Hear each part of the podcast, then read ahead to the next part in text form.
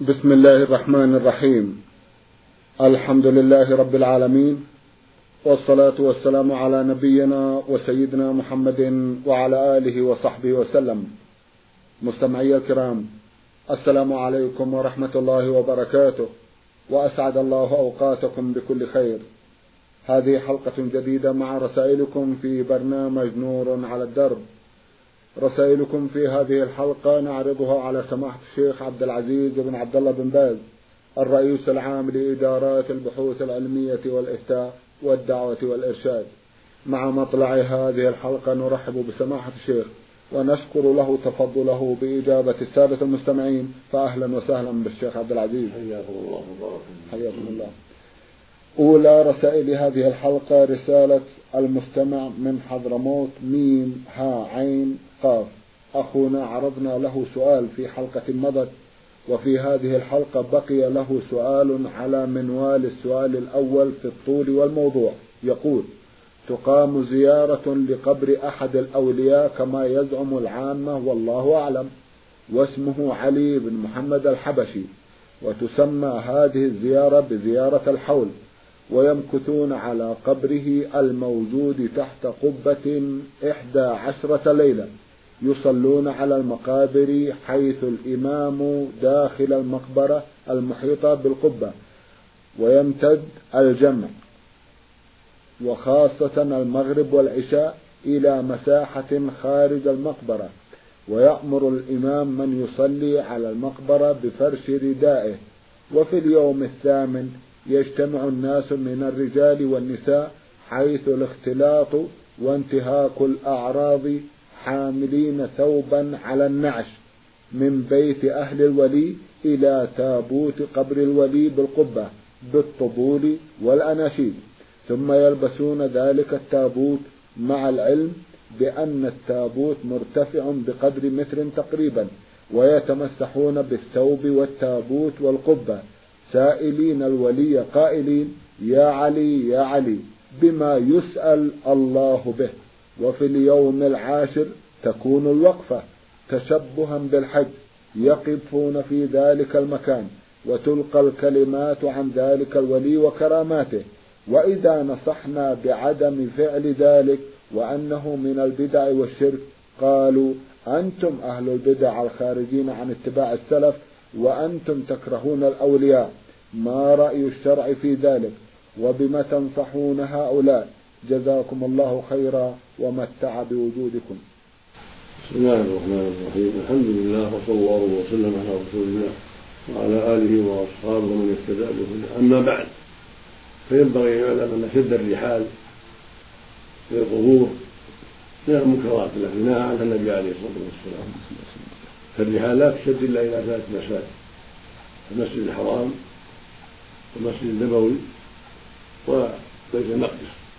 هذه المساجد الثلاثة التي تشد لها الرحال، كما قاله النبي عليه الصلاة والسلام. يقول صلى الله عليه وسلم: لا تشد الرحال إلا إلى ثلاث مساجد: المسجد الحرام، والمسجد هذا، والمسجد الأقصى. ثم الذهاب إلى من يسمونهم بالأنبياء للجلوس عند قبورهم وطلب المدد منهم أو الشفاء أو النصر على الأعداء، كل هذا من الشرك الأكبر. يعني لا يجوز سؤال المخلوق، سواء سمي ولي أو ما سمي ولي، لا يجوز سؤاله ولا طلب شفاء المرضى منه ولا طلب المدد، لأن هذا إلى الله سبحانه وتعالى، ليس إلى الأولياء ولا إلى الرسل، ولا يطلب منهم هذا الطلب، ولا يتوسع بقبورهم ولا التبرك بها، ولو سموا أولياء ولو كانوا صالحين ولو كانوا أنبياء، لا يجوز هذا في القبور. وهذا هو عمل المشركين الأولين وعمل أهل الجاهلية مع القبور. الواجب على أهل الإسلام الحذر من هذه الأمور، وأن يفعلوها وينكروها على ما فعلها من العام، وأن لا يغتروا بما درج عليه الأسلاف والآباء من الشرك الأكبر. فالبناء على القبور على القبور ادخال القباب عليها منكر لا يجوز. يقول النبي صلى الله عليه وسلم: لعن الله اليهود والنصارى اتخذوا قبور انبيائهم مساجد. وكان عليه الصلاه والسلام في تسميه قبر رفع وفي تسميته، قال عليه الصلاه والسلام: لا تدع علي رضي الله عنه لا تدع صوره الا فنصبها. ولا قبرا مشرفا إلا سويته، ما سويته إن نقضته وهدمته حتى يستوي بالأرض لا يبقى إلا علامة القبر قدر سجل واحد. هكذا شرع الله في القبور أن ترفع قدر سجل من الأرض حتى يعرف أنها قبور لا توطى ولا تتهم ولا يبنى عليها لا قبة ولا مسجد ولا غير ذلك. يقول جابر بن عبد الله الأنصاري رضي الله عنه: نهى رسول الله صلى الله عليه وسلم عن تجسيس القبور وعن القعود عليها وعن البناء عليها. فلا فرق بين قبر ولي ونبي أو غيرهما،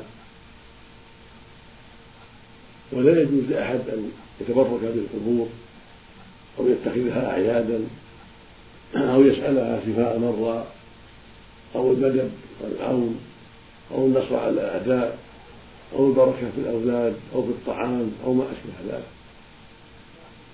كل هذا لا يجوز. وهذه الإقامة عند قبر هذا الشخص منكرة وبدعة ومن أسباب الشرك، سواء كان ثلاثة يوم أو أقل أو أكثر.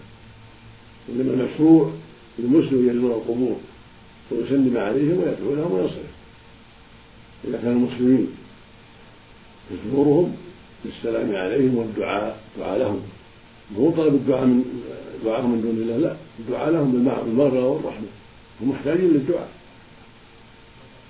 كان النبي صلى الله عليه وسلم يعلم أصحابه إذا زاروا القبور أن يقولوا: السلام عليكم أهل الديار من المؤمنين والمسلمين وإنا إن شاء الله بكم لاحقون يرحم الله المستقدمين منا والمستأخرين نسأل الله لنا ولكم العافية. وكان إذا زار القبور عليه الصلاة والسلام يقول: السلام عليكم دار قوم مؤمنين وإنا إن شاء الله بكم لاحقون غدا مؤجلون وأتاكم ما توعدون اللهم اغفر لأبي بكر وعمر. وروي عنه صلى الله عليه وسلم أنه زار قبور المدينة فأقبل عليهم بوجهه فقال: السلام عليكم يا أهل القبور يغفر الله لنا ولكم أنتم سلفونا ولكم الآخر. هكذا الزيارة الشرعية، سلام على المقبولين ودعاء لهم بالمغفرة والرحمة والعافية. أما أن يدعون مع الله ويشفعوا لنا ينصرونا المدد المدد هذا منكر لا يجوز، هذا الشرك الذي فعله قريش فعلته قريش وغيرها. فالواجب على المسلم الانتباه واليقظة والحذر من أعمال الشرك. ثم النساء لا يزورن القبور، والسنة عن زيارة القبور للنساء ولا عن زيارة القبور من النساء، إنما الزيارة للرجال للقبور خاصة يزورونها ويدعون لأهلها بالمغفرة والرحمة. أما النساء فلا يزورن القبور، والحكمة من ذلك والله أعلم لأنهن قد يفتن أو يفتن ولقلة صبرهن أيضا. فمن رحمة الله أن نهاهن عن زيارة القبور، ويكفي أن يدعون لأمواتهم في بيوتهم، يدعون لأموات يترحمون عليهم وهم في البيوت، لا حاجة إلى زيارة القبور، إنما الزيارة للرجال. ولهذا في الحديث الصحيح لعن رسول الله زيارة القبور، فلا يجوز للنساء أن يذهبن إلى القبور، ولا يجوز للرجال أن يتوجهوا للقبور لقصد التبرك بالمقبورين أو دعائهم أو الاستغاثة بهم أو طلب لهم مدد أو الصلاة عند قبورهم، لا، هذا منكر، بل هو المحرمات الشركية. والصلاة عند القبور بدعة، وإذا كان يصلي الميت ويطلبه من دون الله صار شركا أكبر، نسأل الله العافية. فالواجب على أهل الإسلام الحذر من هذه الأمور الشركية ومن هذه البدع التي أحدثها الجهال الذين ما فهموا الشريعة ولا فقهوا فيها، ونسأل الله للجميع الهداية. اللهم آمين. جزاكم الله خيرا سماحة الشيخ. من خلال ما عرض على سماحتكم من الرسائل التي تصل إلى هذا البرنامج ظهر ظهورا واضحا أن عالمنا الإسلامي مليء بأشياء وأشياء مخالفة للدين، من ذلك هذا التصوف، ومن ذلك هذا التبرك بالقبور وبما يسمونهم بالأولياء وما أشبه ذلك. يبدو أن الأمر يحتاج إلى محمد بن عبد الوهاب من جديد. لا شك أن هذا الأمر يحتاج إلى المصلحين، يحتاج إلى دعاة الهدى الذين يتصدون بهذه الأمور بالدعوة إلى الله وتبصير الناس وتوجيههم، وإلى أئمة وقادة يزدونهم عن الباطل بقوة ويكونون على أيدي السفهاء ويلزمونهم بالحق، كما قام رسول الله صلى الله عليه وسلم بذلك في هجرته صلى الله عليه وسلم وفي مكة عليه الصلاة والسلام، وهكذا قام خلفاؤه الراشدون، وهكذا دعاة الإصلاح في كل زمان، ومنهم شيخ الإسلام ابن تيمية رحمه الله في زمانه وابن القيم في زمانه وأشبههم من دعاة الهدى. ثم جاء دور الشيخ محمد بن عبد الوهاب رحمه الله في القرن الثاني عشر، فقام بهذا الواجب ودعا إلى الله وأرسل الناس إلى توحيد الله وأنكر الشرك الذي يوجد في نجد ثم في الحجاز، أنكر ذلك ودعا إلى الحق. وهكذا أنصاره من العلماء والأخيار ومن دعاة الهدى في نجد والحجاز وفي اليمن قاموا بهذا الواجب ونصروا الحق ودعوا إلى الله سبحانه وتعالى وأرشدوا الناس إلى توحيد الله وحذروهم من عبادة القبور والأشجار والأحجار والجن.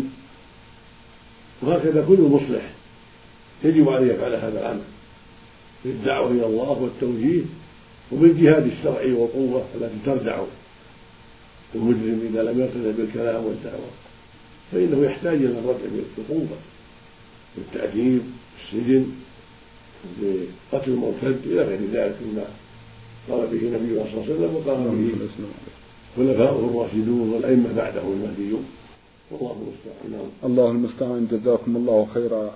شيخ عبد العزيز، الكثير والكثير من المفكرين يثنون على المؤتمرات ويقولون إنها تكون الرأي العام لدى الأمة، ما رأيكم لو عقد مؤتمرات همها التوحيد، الدعوة إلى توحيد الله؟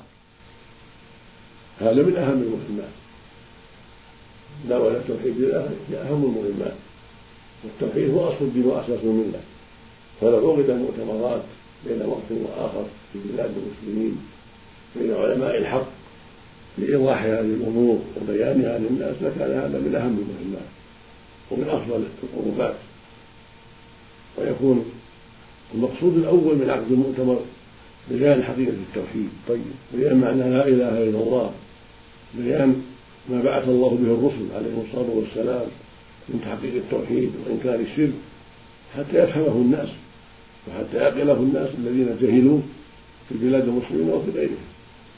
هذا ينبغي أن يسعى به وأن تبذل فيه الجهود، لأن فيه مصالح عظيمة، وأي مصلحة أعظم من مصلحة التوحيد الذي هو أصل الدين وأساس الملة. نسأل الله أن يعين على ذلك، ونسأل الله أن يمن بذلك، ولعلنا نستطيع شيئا من ذلك إن شاء الله. اللهم آمين. جزاكم الله خيرا. كدت أقول لماذا الشيخ عبد العزيز بن باز لا يتبنى هذه الفكرة؟ هذا من المهمات، نسأل الله أن يعين على ذلك. اللهم آمين. جزاكم الله خيرا وتقبل منكم. ننتقل إلى رسائل أخرى من رسائل إخواننا المستمعين. رسالة وصلت إلى برنامج من جمهورية السودان وباعثها شيبة كمال أبو علي. أخونا رسالته مطولة في الواقع وهي تهتم بأمر التوحيد، لكن ملخص الرسالة هذا السؤال: ما حكم التمائم مع ذكر الدليل لكي تتضح المسألة؟ جزاكم الله خيرا.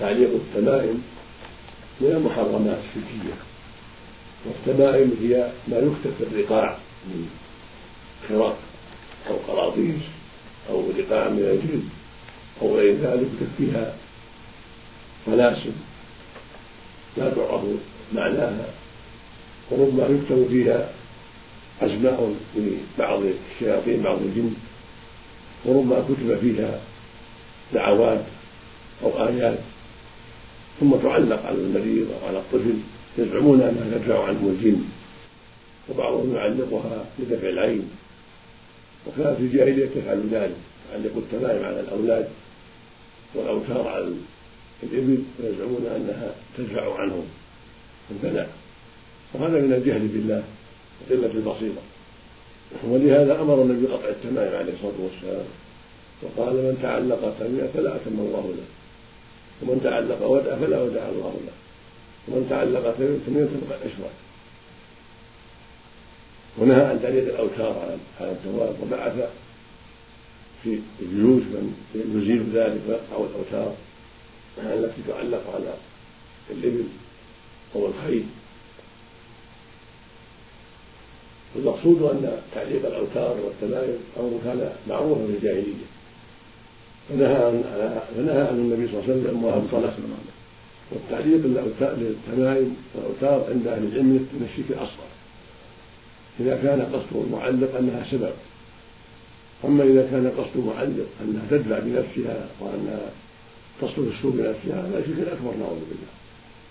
وهناك مساله اختلف فيها العلماء، وإنما إذا كانت التمائم من القرآن ومن الدعوات الطيبة وليس فيها طلاسم ولا شكيات ولا أشياء منكرة هل تجوز أم لا تجوز؟ أجازها بعض السلف وقالوا إنها من جنس الرقية، وأجازوا تعليق التمائم التي من القرآن أو من دعوات لا بأس بها. وقال آخر من العلم لا تجوز، بل جوازها فتح لباب الشرك، وقالوا ان الرسول صلى الله عليه وسلم نهى عن التمائم واطلق ولم يخص شيئا دون شيء. فقال من تعلق تميمه فلا اثم الله له، من تعلق تميمه فقد اشرك، هذا عام. وقال ان الرقى والتمائم والتولى شرك. فاذا اجلنا التمائم من القران فقد خالفنا هذه الاحاديث العامه، والعموم حجه يجب الاخذ به. ثم اذا اجلنا هذه القرآن صار فتحا لباب الشرك، فإذا تلتبس الأمور وتختلط هذه بهذا ويلبس الناس هذه بهذا فيقع الشرك. وقد جاءت الشريعة بسد الذرائع بأدلة كثيرة، كل شيء يفضي إلى الشرك أو إلى المحرمات يمنع.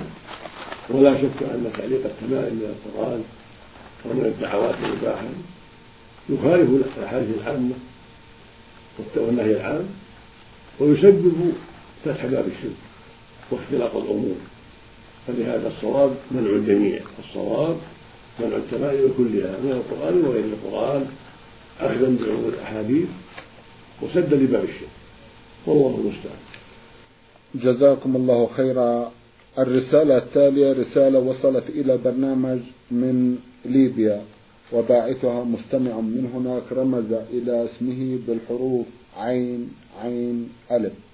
أخونا رسالته مطولة بعض الشيء، يقول فيها: إنني مرضت مرضا شديدا مما اضطرني إلى السفر إلى الخارج خارج العالم الإسلامي للعلاج، وقد جاء رمضان الكريم وأنا في الخارج، فأمرني الطبيب المسيحي بالإفطار بحجة أن الأدوية قد تضرني إذا لم أتناول الطعام وخاصة الماء، الأمر الذي اضطرني إلى الإفطار. وطلب مني الطبيب الاستمرار في العلاج مدة طويلة، وعند عودتي استشرت طبيبا مسلما فطلب مني الإفطار هذا العام كذلك، ولقد جربت الصوم ولكنني شعرت بتدهور صحتي. ماذا علي من العمل تجاه هذا الوضع؟ وهل علي إطعام بدلا من الصوم؟ مع العلم أنني موظف محدود الدخل. أرجو منكم الرد وإعادة السكينة والطمأنينة إلى نفسي، والسلام عليكم ورحمة الله. لا حرج عليك يا أخي في الإفطار ما دمت تحس بالمرض وتتعب من الصوم وترشدك الأطباء إلى ذلك فلا حرج عليك. وهكذا إذا كانت الأدوية منظمة تحتاج إليها في النهار فأنت مباح لك الإفطار. يقول الله سبحانه: ومن كان مريضا أو على سفر فعدة من أيام أخرى. حتى لو ما كان عندك طبيب إذا أحسست بالمرض الذي يشق معه الصوم وتتعب معه في الصيام فإنك تفطر بوجود المرض بنص القرآن الكريم، ولو ما كان هناك طبيب يقول لك كذا وكذا. فالمرض علم شرعي، متى وجد وشق عليك معه الصوم فلك الإفطار، وإن كنت لا لا وإن كنت لم تستشير طبيبا في ذلك. أما الآن فعليك القضاء والحمد لله، متى شفيت من المرض تقضي ولو بعد مدة، لأن الله قال: ومن كان مريضا أو على سفر فعدة من أيام. المعنى فعليه عدة من أيام ومن يقضيها. فأنت يا أخي إذا شفاك الله تمت صحتك تقضي والحمد لله ولا حرج عليك في ذلك وأبشر خير جزاك الله وعافاك. اللهم آمين جزاكم الله خيرا. رسالة وصلت إلى برنامج من المستمع أبو النجار إبراهيم مصري مقيم في الأفلاج، أخونا يقول: قلت لزوجتي إن ذهبت إلى منزل والدك فأنت طالق، وأنا الآن مقيم في المملكة، وحدث خلاف بين زوجتي وأهلي فذهبت إلى بيت والدها، أرجو إفادتي ماذا علي أن أفعل ولكم جزيل الشكر. إن كنت قصدت إيقاع الطلاق إن ذهبت فإن يقع عليها طلقة ولك مراجعتها في العدة إذا كانت لم تطلق قبل هذا طلقتين. أما إن كنت أردت منعها وتحديدها وتخويفها ولم تقصد إيقاع الطلاق فإن هذا لو حكم اليمين لأصح قول العلماء يكون عليك كفارة اليمين، وهي إطعام عشرة مساكين أو كسوتكم لكل مسكين نصف صاع من قوت بلد من تمر أو غيره بصاع النبي صلى الله عليه وسلم، ومقدار ذلك فيه نصف تقريبا، أو كسوتهم بأن تعطي كل واحد ما يجزئه في الصلاة كقميص أو رجال ورداء والحمد لله. نعم جزاكم الله خيرا. رسالة وصلت إلى البرنامج من إحدى الأخوات المستمعات من الرياض تقول: أختكم في الله خاء ألف عين، أختنا لها عدد كبير من الأسئلة، في سؤالها الأول تقول: سماحة الشيخ، هل يجوز لمن يمنعه عمله من الصلاة مع جماعة أن يصلي وحده إذا كان ليس معه أحد يصلي في العمل، أم يجب عليه ترك العمل؟ هذا فيه تفصيل. إن كان عمله يمنعه من الجماعة لأنه عمل خطير لو ذهب عنه لوقع الخطر كالحارس، هذا له العذر يصلي في محل حراسته.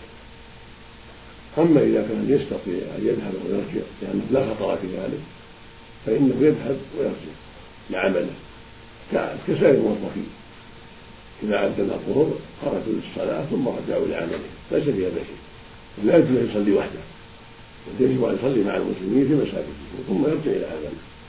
أما من كان عمله يلازم المحل وألا يتعدى المحل كالحارس مثلا ونحوه الذين أعمالهم توجب لزومه المكان الذي يعين فيه لأن فراقه يحصل بخلل من حراسة ونحوها، هؤلاء يصلوا في محله ويكون عذرا لهم هذا العمل الذي وكل إليه.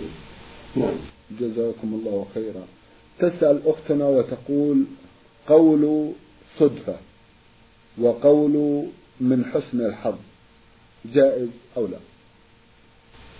لا لا في شيء لا صادف شيئا يعني وافق أحد له بالله من غير موعد في الطريق أو عند بعض الإخوان فقال وافقت فلان صدفة يعني من غير موعد لا بأس بهذا، أو قال من حسن الحظ أو من حسن ومن توفيق الله أن صادفت فلان أو سلمت على فلان أو قمت بالبيت العتيق أو صليت الضحى أو قضيت بالمعروف أو نهيت عن منكر لا بأس به، هذا من حظ الطيب الحمد لله كما قال تعالى في الصابرين المتقين وما يلقاها إلا من الصبر وما يلقاها إلا ذو حظ عظيم، ورزقه الله الاستقامة أو يسر الله لهما يحبه فهو من حسن الحظ الذي يسره الله له.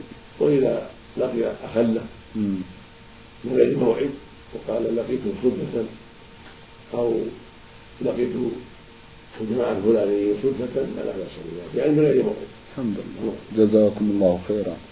تسأل أختنا وتقول: ما حكم السهو في هذه المواضع، قراءة الفاتحة في موضع التحيات أو العكس؟ لا شيء في ذلك، الصلاة صحيحة ولا حرج في ذلك، وإذا سجد السهو يكون أفضل. أيوه إذا سجد السهو إذا كان إمام أو منفرد وسجد السهو يكون أفضل ولا ما يلزم، وإلا لا يلزم لأنه قول مشروع في غير محله. طيب قول مشروع بالصلاة في الأعتاب في غير محله، إذا سجد السهو كان ذلك أفضل وإلا فلا حرج. جزاكم الله خيرا. قول الله أكبر بدلا من سمع الله لمن حمده. هذا سهل صار صحيحا. طيب. وعلى الإمام إذا كان فعله الإمام أو المأموم أو المقتدي. أما إذا كان فعله المأموم قال الله أكبر بدل ربنا ولك الحمد فلا على الشيء، لأن المأموم تابع للإمام. إذا كان دخل معه من أول الصلاة ليس عليه، يتحمل عن الإمام هذا السهل. لكن إذا كان المأموم سهى في من فرد بزكاته قد فاته بعض الصلاة المسبوق، نعم، فهذا إذا سهى في شيء مسبوق مع إمامه أو سلم مع إمام الساهل ثم انتبه أو سهى في من فرد هذا يسمى السهو. أما سهوه مع إمامه من أول الصلاة معه من أول الصلاة هذا يتحمل عنه الإمام.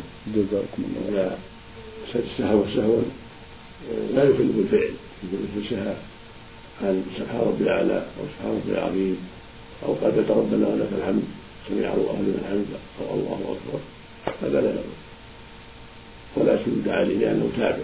طيب. أما سهى في الركوع أو السهى لا بد يأتيه. إذا سهى كان زوجه وركع إمامه ولم يركع ثم انتبه يركع من الحديثات هكذا السجود، يعني أركان لا بد منها. لكن إذا سهى في الأشياء التي هي تعتبر واجبات لكنها قولية سهى فيها المأموم فلا شيء عليه، أو سهى في الشهد الأول مثلا مع تابع فلا شيء عليه لأنه تابع للإمام. أما في الأركان لا بد منه. جزاكم الله. الأخير لا بد يأتي به، لو سهى ولم يأتي به مع الإمام ثم انتبه يأتي به قبل أن يسلم ثم يسلم بعد ذلك، أو انتبه بعد السلام يعود بنية الصلاة ويأتي بالتشهد ثم يسلم. وبالنسبة للمنفرد أو المرأة في بيتها على مثل السهو إذا كان في مثل سبحان على في واجباته، إذا كان منفرد رجل أو امرأة في صلاة منفردة إذا سهى في واجبات في ترى سبحان ربي الأعلى وسبحان ربي العظيم والركوع أو ربنا ولك الحمد سهى عنها يسجد السهو قبل أن يسلم سجدته، أو ترك الشهد الأول قام إلى الثالث الناس الشهد الأول هذا يسجد السهو سجدته قبل أن يسلم كما فعله النبي عليه الصلاة والسلام. وإذا قال ألفاظا مكان ألفاظ أخرى لا يضر لا يضر لكن إن سجد المشروعة فلا لا قراءة التحيات وهو جالس، نعم، أو قراءة الحمد وهو جالس لازم. أيوة. إذا جاء سجد يستمر يكون أفضل ولا تقوم الصلاة ولا يجي، لأنه قول المشروعة ثابت غير موضوع. طيب. لازم منكرا. طيب. نعم. الحمد لله. الدعاء بعد التشهد في الركعة الثانية وفي الرباعية سهوا. الدعاء في الأول وهم مشروع وإذا أعتاده لا شر عليه تثبت عليه، لكن إن سجد فلا بأس لأنها ثابت غير محله. أما الدعاء في الأخير هو مشروع، الدعاء في الأخير قبل السلام مشروع مأمور ينبغي أن يدعو بالدعوات الطيبة والمأثورة أفضل، الدعاء المأثور يكون أفضل فالتعوذ بالله من عذاب جهنم ومن عذاب القبر ومن فتنة المحيا والممات ومن فتنة المسيح الدجال وأسؤال المغفرة والعفو اللهم إني على ذكرك وشكرك وحسن عبادك كل هذا مشروع يعني في آخر الصلاة قبل أن يسلم هذا الدعاء مشروع. صفة مسح الرأس يمسح الرأس بيديه والله يمسح بيديه يرد يبدأ بمقدمه إلى قفاه ثم يردهما هذا الأفضل. أيوة. وإن مسح على غيرها الصفة إن مسح بيده اليمنى أو بيده اليسرى وعمم أو بيديه ووسط الرأس وعمم فهذا كله لا يضر. الحمد لله. جزاكم الله خيرا. سماحة الشيخ في الختام أتوجه لكم بالشكر الجزيل بعد شكر الله سبحانه وتعالى على تفضلكم بإجابة سادة المستمعين، وآمل أن يتجدد اللقاء وأنتم على خير إن شاء الله. اللهم آمين.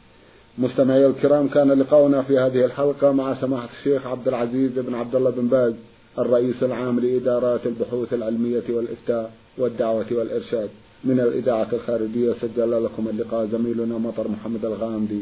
شكرا لكم جميعا وسلام الله عليكم ورحمته وبركاته.